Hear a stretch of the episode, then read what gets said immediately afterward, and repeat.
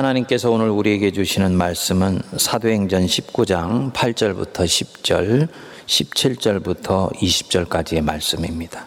바울이 회당에 들어가 석 달 동안 담대히 하나님 나라에 관하여 강론하며 권면하되 어떤 사람들은 마음이 굳어 순종하지 않고 무리 앞에서 이 도를 비방하거늘 바울이 그들을 떠나 제자들을 따로 세우고 두란노 서원에서 날마다 강론하니라 두 해 동안 이같이 하니 아시아에 사는 자는 유대인이나 헬라인이나 다 주의 말씀을 듣더라 에베소에 사는 유대인들과 헬라인들이 다 이 일을 알고 두려워하며 주 예수의 이름을 높이고 믿은 사람들이 많이 와서 자복하여 행한 일을 알리며 또 마술을 행하던 많은 사람이 그 책을 모아 가지고 와서 모든 사람 앞에서 불사르니 그 책값을 계산한 즉 은 5만이나 되더라.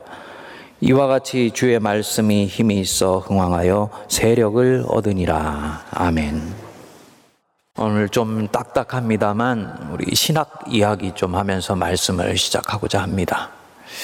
전 세계적으로 지금 신학계에서는 초대교회에 대한 관심이 폭증하고 있습니다.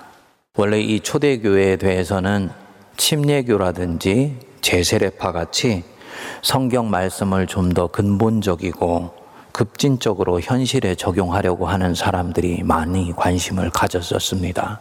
그런데 오늘날은 이 침례교뿐만 아니고 장로교, 감리교, 성공회 같은 다른 교파에서도 초대교회에 대해서 엄청난 관심을 갖습니다. 그래서 성도님들이 기독교 서점이나 시중에 있는 서점의 기독교 코너에 가면 이 초대교회에 관한 책들이 지금 쏟아져 나오고 있습니다. 이렇게 초대교회에 관해서 현대교회가 관심을 갖는 데는 이유가 있습니다. 교회가 지난 200년 동안 급속한 세속화의 흐름들 속에서 교회의 길을 발견하고 이 세속화에 적절하게 반응하기 위해서 노력을 해왔었습니다. 먼저 이 세속화의 흐름을 악한 흐름으로 규정하고 이 흐름을 할 수 있는 한 거부하고 저항하면서 교회가 전통적으로 소중히 여겨왔던 가치를 사수하는데 목적을 둔 그런 신학의 한 흐름이 있습니다. 그러다 보니까 이 흐름 속에서 교회는 세속화를 지금 주도하고 있는 것으로 보여지는 세상에 대해서 부담감을 느끼고 배제하고 심지어는 혐오하는 그런 현상까지 나타나게 됩니다. 자연이 세상에 대해서 아주 공격적이고 배타적이기 쉬운 거지요. 따라서 이 흐름에서는 어떻게 하면 성도들을 이 악한 세상에서 구출해 와서 교회 안에서 예수를 믿게 하고 천국 소망을 보며 살도록 할 것인가 여기에 관심을 갖게 됩니다. 이 신학의 흐름을 일컬어서 근본주의 신학이다라고 얘기를 하는 것입니다. 오늘날 이 흐름은 미국에서 트럼프주의와 연결되어서 특정한 이념이나 문화를 절대선으로 여기고요. 이와 동조하지 않는 세력은 악으로 규정하면서 문화 전쟁을 선포하며 길을 열어 나가고 있습니다. 이와 정반대되는 다른 흐름이 있어요. 세속화는 꼭 나쁜 것은 아니다. 라고 보는 것입니다.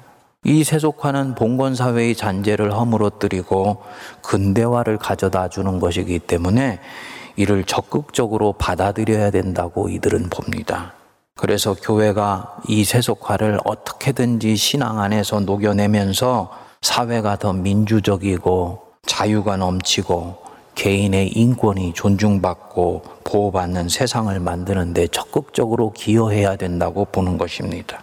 그래서 이들은 정의나 평화나 인권 같은 이 보편적 가치를 굉장히 중요시 여기고 이를 기독교가 적극적으로 추구하는 것이 옳다고 봅니다. 자유주의 신학이 바로 이 흐름을 표방을 합니다. 근데 문제는 무엇이냐? 결국은 이 신앙 흐름은 교회의 정체성을 잃어버리게 만들었다. 그래서 교회가 세상에 동화되도록 해버렸다는 것입니다. 기독교는 기독교 자신이 가지고 있는 고유한 맛과 가치가 있고 기질이 있는데 실상은 종교라는 것을 좋은 사람 만드는 정도, 굿맨 만드는 정도, 이렇게 만들어서 기독교의 가치가 평가절하된 것입니다. 이 두 가지의 흐름은 지난 200년 동안에 크게 성공을 거두지를 못했습니다. 성도님들 보십시오. 여전히 이 세속화의 흐름은 계속 진행이 되고 있습니다. 그럼 이 거대한 세속화의 흐름 속에서 세상을 완전히 거부하거나 배제하지도 않고 그렇다고 세상 속에 동화되지도 않고 교회와 성도들이 자기의 고유함을 지키면서 독특성을 지켜내면서 동시에 세상에 영향을 주고 세상의 변화를 가져오고 결국은 이 세상에 하나님의 나라를 확장시켜 나갈 수 있는 과연 그런 교회의 길이라는 것이 있는 것이냐? 그런 성도의 삶이라는 것이 가능한 것이냐? 있다. 라고 보는 것입니다. 바로 초대교회의 길이다라는 거죠. 미국의 목회자이면서 저술가인 스캇 솔저라는 목사님이 쓴 책인데요. 세상이 기다리는 기독교라는 책이 있습니다. 저자는 미국 테네시주의 주도에 해당되는 네시빌의 도시에서 목회하는 분이세요. 그런데 이 네시빌에서 목회를 하는데 초대교회 영성을 가지고 도시와 지역사회를 섬겨나가면서 중요한 발견을 하게 됩니다. 급속하게 세속화가 밀려오고 있어서 사람들이 별로 교회에 대해서 관심을 갖지 않게 될 것 같은데 실제로는 그렇지 않더라는 것입니다. 세상은 여전히 기독교에 대해서 관심을 가지고 있고 이 기독교에 대해서 어떤 기대감을 가지고 있다라는 것을 이분은 알게 돼요. 그래서 책의 제목이 세상이 기다리는 기독교입니다. 그가 보기에 기독교는 급속한 세속화의 흐름 속에서 절대로 잊혀지거나 거부당하고 있지 않다. 세상은 그것이 기독교이건 아니면 다른 무엇이건 간에 자신들을 구원해 줄 그 무엇을 간절히 찾고 있다고 보는 거예요. 문제는 기독교가 세상을 구원하겠다고 하면서 사실은 자기들만 진리를 갖고 있는 양 엄청나게 교만하고 무례하고 또 세상이 교회를 외면하도록 스스로 자초하고 있다고 보는 거예요. 그래서 저자는 세상은 오늘도 교회의 진리를 절실히 듣기를 원하고 또 그 교회로부터 무엇인가를 발견하기를 원한다는 거죠. 근데 이들이 원하는 진리는 오늘날 교회가 일반적으로 보여주는 모습과 다르다는 것입니다. 세상이 듣기 원하는 진리는 공격적이지 않으며 친절하다. 자기중심적이지 않고 섬기려 한다. 호전적이지 않고 평화롭다. 배타적이지 않고 포용적이기를 원한다는 것입니다.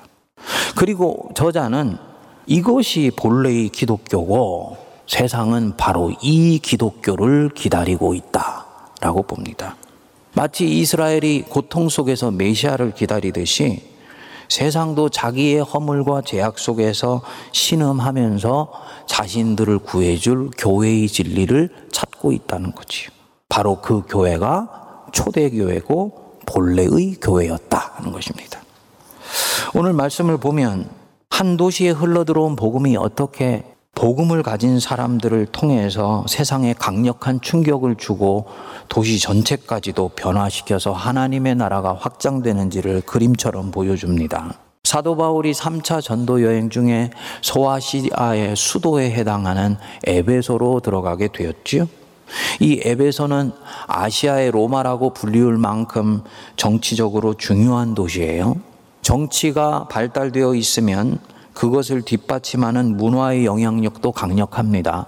그래서 이 도시에는 두 개의 문화가 도시 전반을 흐르고 있습니다. 하나는 신전을 중심으로 한 우상숭배 문화입니다. 이 에베소에는 세계 7대 불가사의 중에 하나로 꼽히는 아데미 신전이라는 곳이 있습니다. 그래서 이 신전을 중심으로 해서 잡신을 숭배하고 온갖 종교적인 매춘 문화가 성행을 했습니다. 다른 하나가 달과 별을 통해서 미래를 예언하는 점성술이 이 에베소시에는 굉장히 성행을 했습니다. 바로 이곳에 바울이 들어간 것이지요. 그는 늘 하듯이 도시로 들어가면 제일 먼저 회당으로 들어갑니다. 그리고 이곳에서 하나님 나라에 대해서 강론을 했습니다. 회당에 있는 사람들이 듣지 않고 저항을 합니다. 19장 9절에 보면 상황이 나와 있습니다. 거기 보시면 어떤 사람들은 마음이 굳어 순종하지 않고 무리 앞에서 이 돌을 비방했다. 마음이 굳어 헬라어의 원어로는 마음의 갑옷을 입어 이런 뜻입니다. 그만큼 마음이 딱딱하고 교만한 거지요. 함께 예배를 드리지만은 마음의 갑옷을 입고 지금 이 자리에 앉아 있으신 분들도 계시죠. 그 마음이 굳은 거예요. 자연히 이런 가운데서는 하나님의 말씀이 들어오면 이것을 다 튀겨내게 되는 것이지요. 마음이 온유하고 겸손하면 갑옷을 벗고 선포되는 말씀을 스폰지처럼 빨아들이게 되는 것입니다.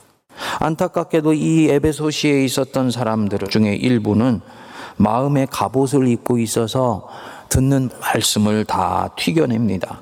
바울은 연연하지 않고 이들을 떠나요. 그래서 구절 뒷부분에 보시면 바울이 그들을 떠나 제자들을 따로 세우고 두란노 서원에서 날마다 강론하니라. 두란노 서원에서 제자들을 따로 세우고 말씀을 강론해요. 여기서 이 두란노라는 곳은 두란노라는 사람이 세운 사설 강습소나 이런 곳입니다. 이곳을 성경 공부 강으로 해서 날마다 하나님 말씀을 강론한 것입니다. 그래서 10절 보시면 두 회 동안 이같이 하니 아시아에 사는 자는 유대인이나 헬라인이나 다 주의 말씀을 들었다 그랬습니다. 자, 그랬더니 이 도시에 이때까지 바울이 전했던 도시에서는 일어나지 않았던 독특한 일이 일어나게 됩니다. 17절에 보시면 에베소에 사는 유대인들과 헬라인들이 다 이 일을 알고 두려워하여 주 예수의 이름을 높이며 믿은 사람들 여기까지는 공통적으로 일어났던 일입니다. 믿은 사람들이 많이 와서 자복하여 행한 일을 알렸다. 즉 자기가 그동안 잘못 행했던 것, 행한 일이라는 건 evil deed. 자기가 잘못 살았던 악한 일들을 자복하여서 바울과 그의 동역자들 앞에서 실토를 한 것입니다. 그리고 19절 한번 보실까요? 또 마술을 행하던 많은 사람이 그 책을 모아 가지고 와서 모든 사람 앞에서 불사르니 그 책값을 계산한 즉은 5만이나 되더라. 자, 보시죠. 이 에베소시 어떤 도시라고요? 마술 문화가 온 도시에 퍼졌는 곳이. 여기서 이 마술이라는 것은 손으로 사람 눈을 속이는 그런 어떤 기술을 말하는 것이 아닙니다. 점성과 주술로 기륭 화복을 점쳐주는 활동, 우리로 치면 오늘날 무속 활동을 얘기를 하는 것입니다. 그것이 온 도시에 퍼져 있었어요. 그런데 사람들 안에 말씀이 들어갔습니다. 무슨 말씀이 들어갔느냐? 8절 다시 보시면 바울이 회당에 들어가 석 달 동안 담대히 뭐에 관하여 하나님 나라에 관하여 강론했습니다. 바울 복음의 핵심은 이신칭의가 아닙니다. 하나님 나라의 복음이에요. 예수께서 왕이시고 통치자이시다. 그분이 세상을 다스리신다. 이것의 모든 이 하나님 나라의 시작은 이신칭의로 시작되는 것이다. 이것을 가르친 것입니다. 차근차근 가르쳤더니 사람들이 손에 들고 있었던 주술책을 하나씩 하나씩 내려놓는 것입니다. 그 앞일이 불확실하고 불투명해서 견딜 수가 없어요. 올해 도대체 무슨 일이 내게 기다리고 있을지 알 수가 없으니까 불안해. 그러니까 안 믿는 사람들은 연초가 되면 점집에 가서 점을 치는 것입니다. 저는 21세기의 사람들은 점을 안 보는 줄 알았더니 굉장히 점을 많이 본다고 그러더라고요. 오늘날도 일어나는 일이에요.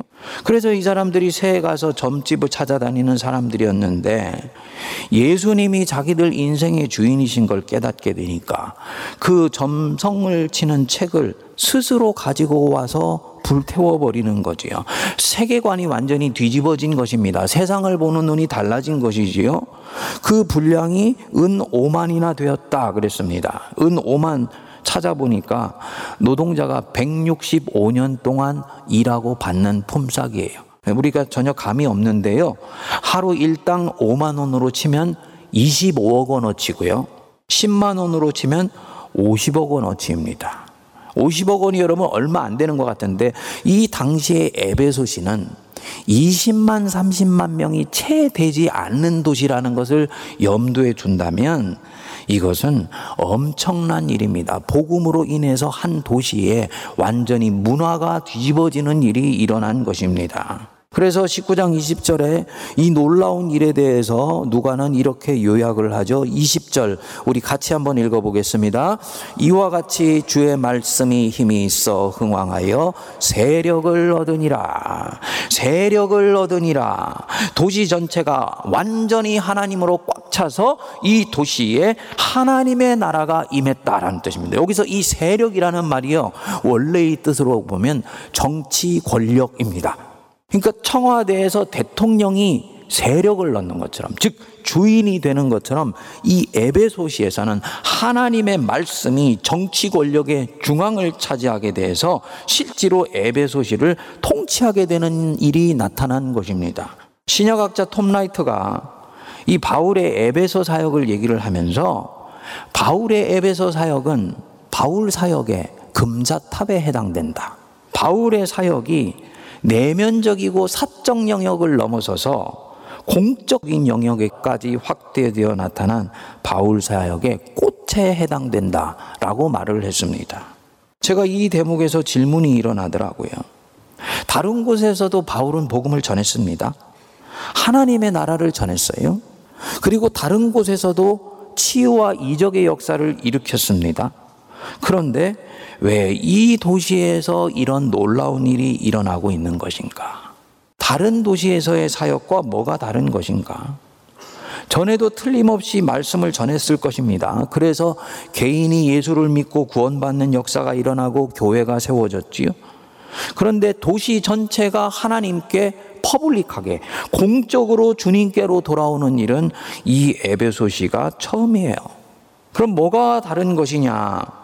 이 사역이 바울의 사역의 일종의 원숙기에 해당된다면 바울은 세 차례 걸친 전도 여행 속에서 무엇을 배우고 익혔기에 이 마지막 사역에서 엄청난 신앙의 결실을 거두고 한 도시 전체가 완전히 하나님의 주권 아래 돌아오는 대역사가 일어난 것이냐.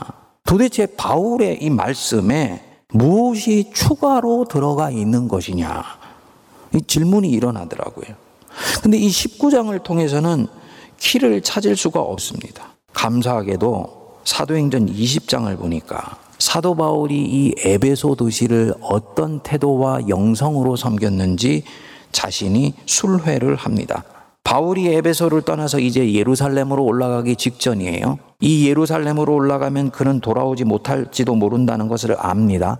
그래서 자기가 세운 이 에베소 교회의 장로들에게 유언처럼 말씀하는 거예요. 그것이 이 사도행전 20장입니다. 거기에 보시면 20장 31절에 이렇게 말씀합니다. 그러므로 여러분이 읽게요. 내가 3년이나 밤낮 쉬지 않고 눈물로 각 사람을 훈계하던 것을 기억하라. 눈물로 나 바울이 이 에베소라는 작은 도시를 섬겼던 것을 기억해라. 눈물로 각 사람을 훈계했다. 군림하지 않는다. 나는 진리를 가졌고 너희는 죄인이다. 라고 아래로 보거나 정죄하지 않는다는 뜻입니다. 배타적이지 않다는 거예요. 눈물로 각 사람을 섬긴다는 얘기는 공격적이지 않다는 것입니다. 대단히 친절하다는 얘기죠. 주장하기보다는 호소한다는 얘기입니다. 무엇보다도 무례하지 않고 도시 전체를 그리스도 안에서 환대합니다. 이 도시에 비친 바울이 가지고 있는 기독교의 모습, 저는 굉장히 매력적일 거라고 봅니다. 다른 집단들은 다 끼리끼리 모여 있어요. 자기와 다른 사람들이 들어가면 튀겨내게 됩니다. 그런데 바울이 만든 이 초대교회, 유대인과 이방인이 함께 모여 있습니다. 자유인과 노예가 함께 한 하나님을 섬기면서 형제라고 자매라고 서로를 부릅니다. 남자와 여자가 함께 있습니다. 얼마나 포용적인지 몰라요. 다양한 가치들을 서로 인정해 주면서도 예수 그리스도 안에서 끈끈하게 하나로 모여 있는 거예요. 그러니까 이곳에 가면 내 스스로를 부정하지 않아도 돼요. 내가 가지고 있는 고유의 것을 인정받으면서 용납받고 수용될 수 있습니다. 이게 초대교회 기독교의 모습이었습니다. 얼마나 매력적인지 모릅니다. 눈물로 각 사람을 훈계했다. 교회가 세상을 혐오하지 않는다는 뜻입니다. 세상을 긍휼히 여기고 세상을 사랑한다는 말입니다. 세상적인 것은 거부하되 세상에 있는 사람들은 사랑하고 긍휼히 여기는 거예요. 하나님이 세상을 보면서 갖고 계신 마음이에요. 하나님이 세상을 이처럼 사랑하사 독생자를 주셨으니 그 예수님의 마음입니다. 이 마음이 세상에 녹아져 들어갈 때 세상은 스스로를 부끄럽게 여기고 잠에서 깨어나서 하나님께 반응하기 시작을 합니다. 상상을 한번 해봤습니다. 이 에베소시를 거닐고 있는 바울의 모습. 새해 초에 바울이 이 에베소시에서 길을 걷다가 수심이 가득해 보이는 한 사람을 만났다고 치자고요. 바울이 그에게 다가갑니다. 당신 얼굴에 수심이 가득하고 심지어 두려운 빛조차 보이는데 무슨 일이 있는 것입니까? 하고 묻습니다. 낯선 사람이 뜬금없이 길에서 자기 속마음을 묻는 이 바울을 보면서 조금 당혹해 하는데 가만히 보니까 이 바울이라는 사람이 뿜어내는 눈빛은 도시에서 만난 다른 사람들의 눈빛과 달라요. 따뜻하고 부드럽고 그러면서 자기를 꿰뚫어 보는 것 같은 예리함이 있습니다. 무엇보다도 자기를 긍휼히 여기는 눈빛입니다. 이 사람은 뭔가에 끌린 듯 입을 열지요. 제가 새해가 되어서 늘 하듯이 점성술 하는 집에 다녀오는 길이 외다. 올해 기륭 화복도 보고 혹시 피할 일이 있을까 싶어서 늘 이맘때면 가는 바로 그 점집에 다녀오는 길입니다. 그런데 그 점장이가 가정에 큰 화가 오래 있을 것이니 이것을 피하기 위해서는 큰 제사를 지내야 된다고 합니다. 그런데 나는 그런 제사를 지낼 정도의 형편이 되지를 않습니다. 그래서 이러지도 못하고 저러지도 못해서 마음이 힘든 상황입니다. 라고 말을 하는 거예요. 바울이 이를 보고는 한없이 긍휼히 여겨지는 마음이 드는 거예요. 여러분, 내가 살고 있는 집 옆에 절에 다니는 사람이 있다고 하면 생각해 보지요. 성도님들은 그 사람들하고 어떻게 관계를 맺을 것 같으세요? 근데 연초가 됐는데 이 사람이 우리 집 들어간 문 옆에 부적을 딱 붙여놨어요. 아마도 열의 아홉 번은 굉장히 보면서 불편해 할 것입니다. 지금 상황이 이와 유사한 상황인 것입니다. 그런데 바울은 그를 보고 한없이 긍휼히 여기는 마음이 드는 거예요. 그를 우상을 섬기는 자라고 정죄하지 않습니다. 무지몽매하다고 깔보지 않습니다. 피하지 않습니다. 왜냐? 하나님 안에서 자신이 있기 때문이에요. 그러면서 생각을 합니다. 오죽이나 인생 사는 것이 답답하고 불안하고 힘들면 저렇게 거짓신에게라도 가서 자기 인생의 앞날을 물어야 되는 것일까? 그리고는 그를 품는 마음으로 하나님 나라의 복음에 대해서 전합니다. 듣는 사람의 눈빛이 조금씩 조금씩 흔들리더니 이내 온 마음과 영혼의 불빛 하나가 켜진 것처럼 바울에게 묻는 거예요. 정말 천하 만물을 만드신 신이 계시냐? 그 신이 나를 사랑하신다고?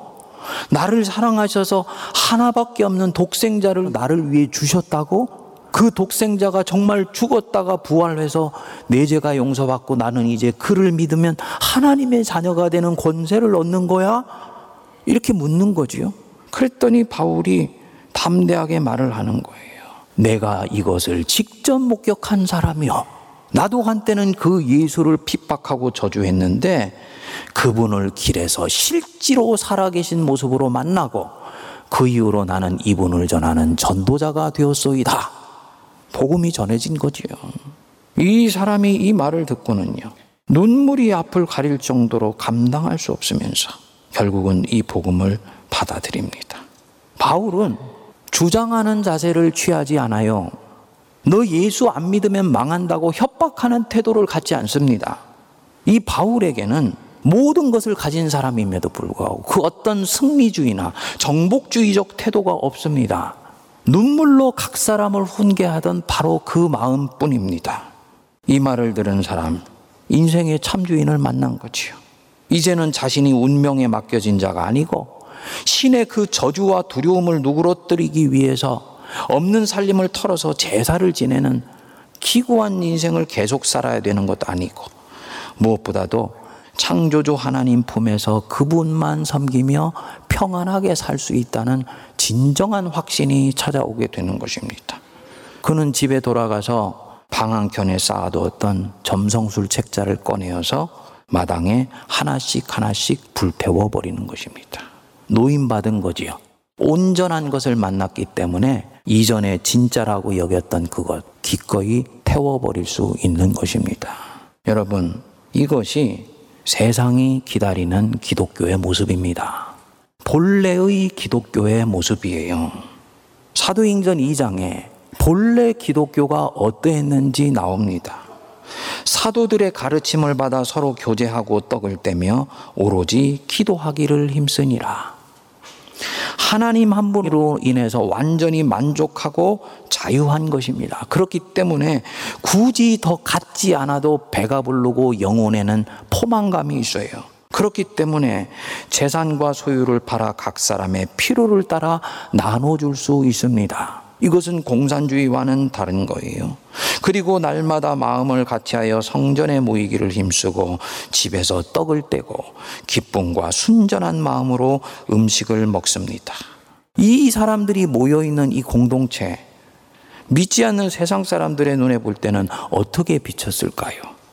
세상은 요동하지만 이들은 자유롭고 평화로우며 그 안에 들어가 봤더니 다양성을 존중하고 피부 색깔과 언어와 상관없이 주님 안에서 진짜 하나 된 모습을 보이는 포용적인 공동체인 것입니다. 그랬더니 어떤 일이 일어납니까? 온 백성에게 칭송을 받으니 주께서 구원받는 사람을 날마다 더하게 하시니라. 본래의 기독교 절대로 공격적이지 않습니다. 확신을 갖고 있습니다. 그렇지만 이 확신을 부드럽게 친절하게 표현을 줄 아는 진정한 내적인 힘이 있습니다. 평화를 추구합니다. 배타적이지 않아요. 포용적입니다. 승리주의와 정복주의에 취해 있지 않습니다. 오륜밤을 때리면 왼뺨도 돌려댑니다. 원수를 위해 기도합니다. 이것이 세상이 기다리는 기독교이고 본래 세상을 이기는 기독교입니다. 그런데 언제부턴지 우리 기독교는 세상으로부터 다른 평가를 받고 있습니다. 기독교, 호전적이야. 너무 공격적이야. 배타적이지 않아? 자기중심적인 것 같아.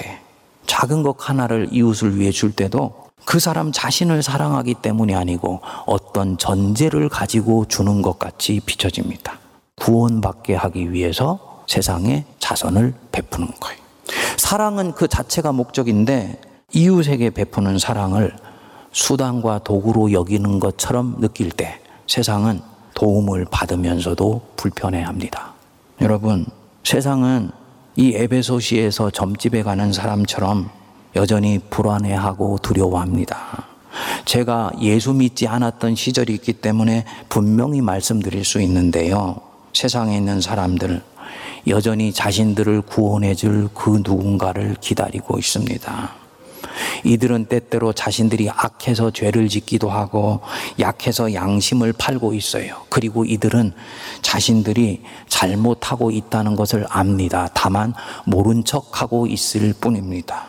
그리고 누군가 이 세상 한복판에서 자신들의 이 어긋난 양심을 깨워주고 자신들이 인간으로서 이것보다도 더 아름다운 삶을 살 수 있다는 것을 보여줄 수 있는 그 누군가를 찾고 있어요. 그들도 우리처럼 메시아를 기다리고 있는 것입니다. 그런데 세상을 구원하겠다고 하는 이 교회와 성도는 그들이 원하는 것과는 전혀 다른 모습으로 그들에게 다가가고 있는 거예요. 그들을 건지겠다고 하면서 그들이 원하는 목마른 것은 아랑곳하지 않고 우리가 원하는 것을 강제로 입에 넣어주겠다고 합니다. 그래서 결국은 배타적이고 오만하고 독선적이고 폭이 좁고 심지어는 호전적이라는 말까지 듣게 되는 것입니다.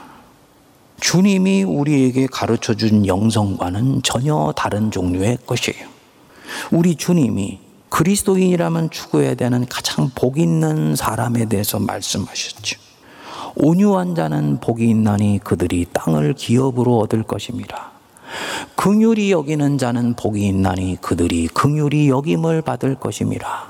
무엇보다도 화평케 하는 자가 복이 있나니 그들이 하나님의 아들이라 일컬음을 받을 것임이라. 예수님이 우리에게 가르쳐 주시고 보여주신 이 영성, 이것에 우리 신앙의 뿌리를 깊이 내릴 수 있게 되기를 바랍니다. 복음으로 교회를 새롭게 하고 세상을 이롭게 한다. 이 두 개는 떨어져 있는 것이 아니에요. 우리는 아무리 입술을 깨물고 세상을 변화시키며 세상을 바꾸며 세상에 하나님의 나라를 만들겠다고 결심할지라도 교회와 목회자와 성도가 주님 안에서 새로워지지 않으면 절대로 세상은 변화되지 않습니다. 세상을 변화시키는 영성은 스며들어가는 영성입니다. 소금이 배추 속에 점여져 들어가서 썩지 않게 하고 자신의 성분으로 세상을 바꾸듯이 교회와 성도는 세상에 스며들어 가야 돼요. 예수 그리스도의 영성으로 스며들어 가야 돼요.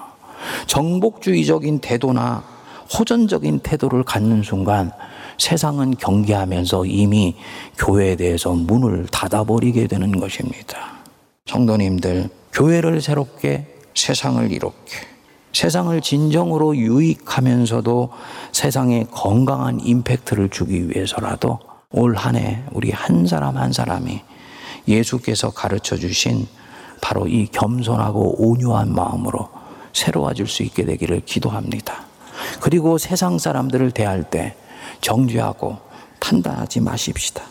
우리만이 진리를 가지고 있다고 마음속에 자랑하는 마음 갖지 마십시다. 내적 확신 분명히 갖고 구원의 확신에 견고히 서되 오히려 예수님처럼 온유하며 긍휼히 여기며 화평을 추구하는 자 되어서 하나님의 아들이라 일컬음 받는 우리 모두가 되기를 바랍니다. 기도하겠습니다. 하나님, 우리가 어떤 마음을 가지고 세상에 나아가야 됩니까? 사도 바울이 에베소라는 작은 도시 세상 한복판으로 나갈 때 눈물로 각 사람을 훈계하는 바로 그 마음으로 나갔다 했습니다. 우리도 주장하지 않으며 배타적이지 않으며 호전적이지 않으며 공격적이지 않으며 그러는 가운데서도 하나님이 우리에게 주신 구원의 확신을 견고히 붙들고 세상 속에 스며들어가 세상에 하나님의 나라를 이루어내는 복음의 사람들 되게 하옵소서 예수님 이름으로 기도하옵나이다. 아멘.